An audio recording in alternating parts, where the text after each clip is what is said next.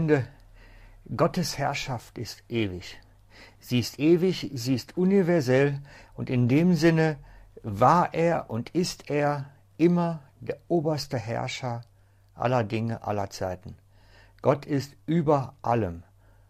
Ist uns das wirklich so bewusst? Es heißt, er herrscht über Planeten, über die Natur, über die Menschheitsgeschichte, aber das heißt nicht zwangsläufig, dass er über unser persönliches Leben herrscht. Einerseits sind die Menschen umgeben von Gottes Regentschaft, aber auf der anderen Seite erleben sie ihn in, ihn in ihrem persönlichen Leben nie. Wenn wir von dem Kommen der Königsherrschaft Gottes hier auf der Erde sprechen, dann beinhaltet das Gottes Intervention in die Menschheitsgeschichte rein. Seine Kraft bricht in die persönlichen Angelegenheiten der Menschen hindurch. Er konfrontiert sie mit seiner Existenz und die ihm bisher widerstehen, zeigt er auf, dass er existent ist. Und er bricht, er unterbricht den normalen Kurs ihrer persönlichen Entwicklung. So ist es mit dem Volk Israel geschehen. Als diese unter die Herrschaft des okkulten Systems des Pharaos gekommen sind, das Volk Israel lebte unter der Sklaverei der Götter Ägyptens, unter der Herrschaft des Pharaos und unter der Peitsche der Armee und der Aufseher. Sie hielten alle gemeinsam, diese drei Kräfte, das Volk Israel in Sklaverei, in Gebundenheit. Und dann kam das Königreich Gottes zu ihnen. Mose sprach in dem Auftrag von dem Ich bin, und er richtet die Götter Israels öffentlich durch die Plagen, durch Zeichen und Wunder, durch seinen ausgestreckten Arm.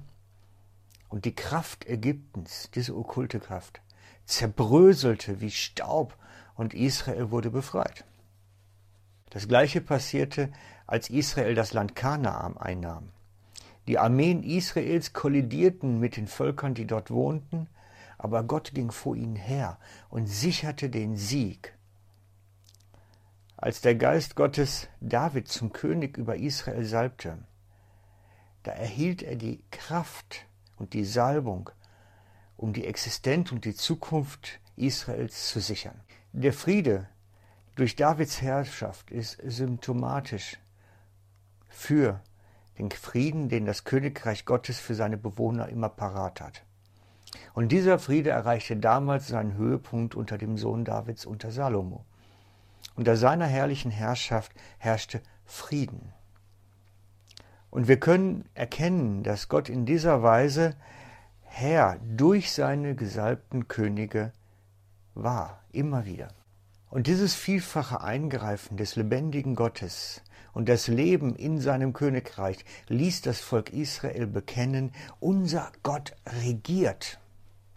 Dieses Erleben der Herrschaft Gottes ließ die Menschen des Volkes in dem Verstehen wachsen, was es heißt, dass Gott Herrscher ist über Natur, über Nationen, über die Entwicklung, über die Geschichte, über himmlische Angelegenheit, über die See, einfach über alles.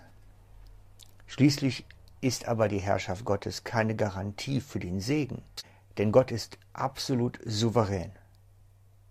Als das Volk Israels diese Herrschaft missbrauchte und missverstand, griff er von neuem sehr schmerzhaft ein. Um das Volk zu richten, ließ er fremde Nationen erstehen, so dass sie wieder in die Sklaverei zurück mussten. Und so haben die darauf folgenden Propheten immer wieder im Alten Testament von dem kommenden neuen Königreich gesprochen, aber in einem viel größeren Kontext, in einem viel größeren Zusammenhang. Nicht als ein unmittelbares Erlebnis unter Mose oder unter den darauffolgenden Richter oder Könige, sondern als den Anbruch eines komplett neuen Zeitalters. Die Prophetien sprachen davon, dass das, was kommt, alles Dagewesene vollständig in den Schatten stellt. Gott würde einmal mehr in die Menschheitsgeschichte hineinbrechen. Jedoch im Unterschied zu dem vorhergehenden dass es eine neue Offenbarung und eine umfassendere Herrschaft Gottes geben wird.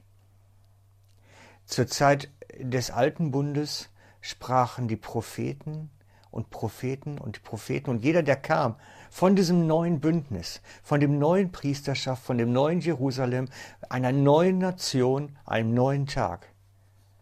Aber bis zum Schluss haben sie sich gefragt, wird es wirklich kommen? Wird es wirklich so kommen und geschehen? Unsicherheit war lange da. Doch dann, plötzlich und unerwartet, geschahen sehr mysteriöse Dinge. Ein wild aussehender Prophet erscheint in der Wüste und predigt das Kommen des erwarteten einen, des Messias. Und dann zeigt er auf einen Zimmermann aus Nazareth als die Erfüllung aller Träume des Volkes. Und er behielt recht. Durch diesen Zimmermann begann etwas vollständig Neues. Während die Pharaos seiner Zeit, also die Regenten und die Hierarchien seiner Zeit, der Zeit Jesu noch verschont blieben, kamen die Mächte dahinter, die Mächte der Finsternis, die Mächte des Okkultismus, mächtig unter Beschuss.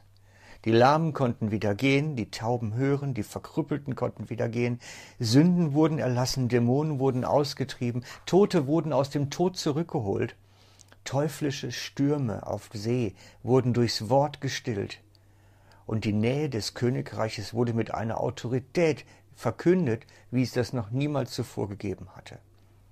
Scharen von Menschen kamen, um diesen Mann zu hören. Und alles, was er tat, bestätigte die Offenbarung Gottes. Und dabei sprach er kontinuierlich vom Königreich Gottes. Das war seine zentrale Botschaft des Königreichs.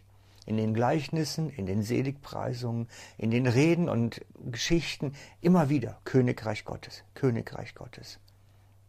Und es gab eigentlich für keinen mehr Zweifel. Es hatte nun ein ganz großer Moment ein Moment mit sehr langfristiger Auswirkung begonnen. Etwas ganz Besonderes.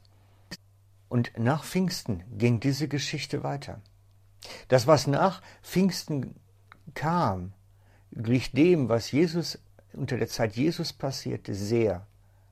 Auch in dieser Zeit der ersten Jünger wurde das Königreich verkündet und das Königreich und immer wieder. Und die Lahmen konnten gehen und die Blinden konnten sehen und die Hungrigen bekamen etwas zu essen. Es wurde gedient allen durch die Kraft Gottes. Und so wurde auch in der Zeit der ersten Jünger die Dunkelheit der gefallenen Welt konfrontiert mit dem Licht und der Helligkeit und dem Glanz des Königreiches Gottes. Tote standen auf vom Sterbelager und Sünder erfuhren Vergebung. Städte und Dörfer erlebten einen Aufruhr als Jesus als König proklamiert wurde. Und die Zeugnisse der Männer und Frauen, die das erlebt haben, sind uns im Neuen Testament aufgeschrieben. Und alle diese Berichte, die sie aufgeschrieben haben, haben das zentrale Thema das Königreich Gottes.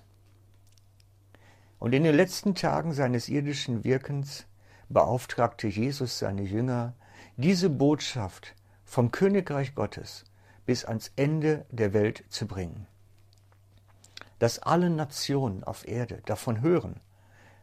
Und nun leben wir in dieser Zeit, wo genau das geschieht. Dass alle die Botschaft von diesem Königreich hören. Dass sie verbreitet wird wie niemals zuvor.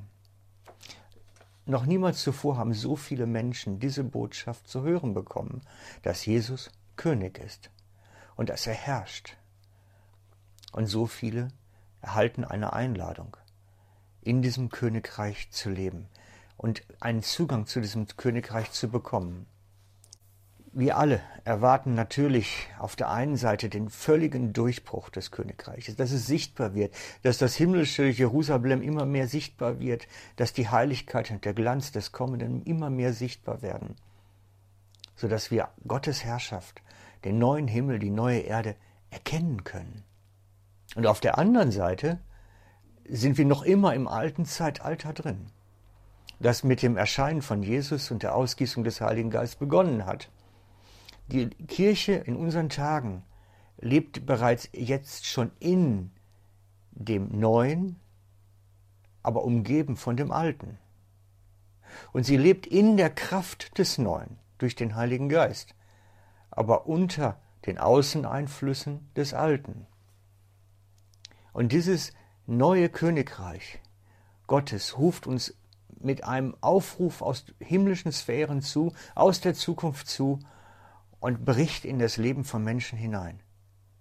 Es ruft uns zu, verkauf alles. Verkauf alles, was du hast, damit du diese eine Perle, diesen Schatz, das eine Ware bekommst.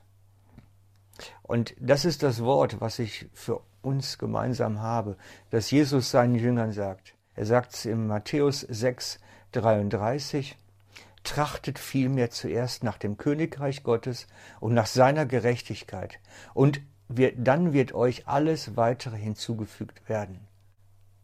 Gott der Vater möchte dich einladen, in dieses Königreich hineinzukommen. Und die nächsten Posts, die nächsten Veröffentlichungen werden alle davon handeln, von diesem Königreich, wie es ist, in seiner Gerechtigkeit zu leben, wie es ist, in dem Segen zu leben, wie man hineinkommt und wie man es auch wieder verlieren kann. Sei gespannt. Bis zum nächsten Mal. Euer Frank.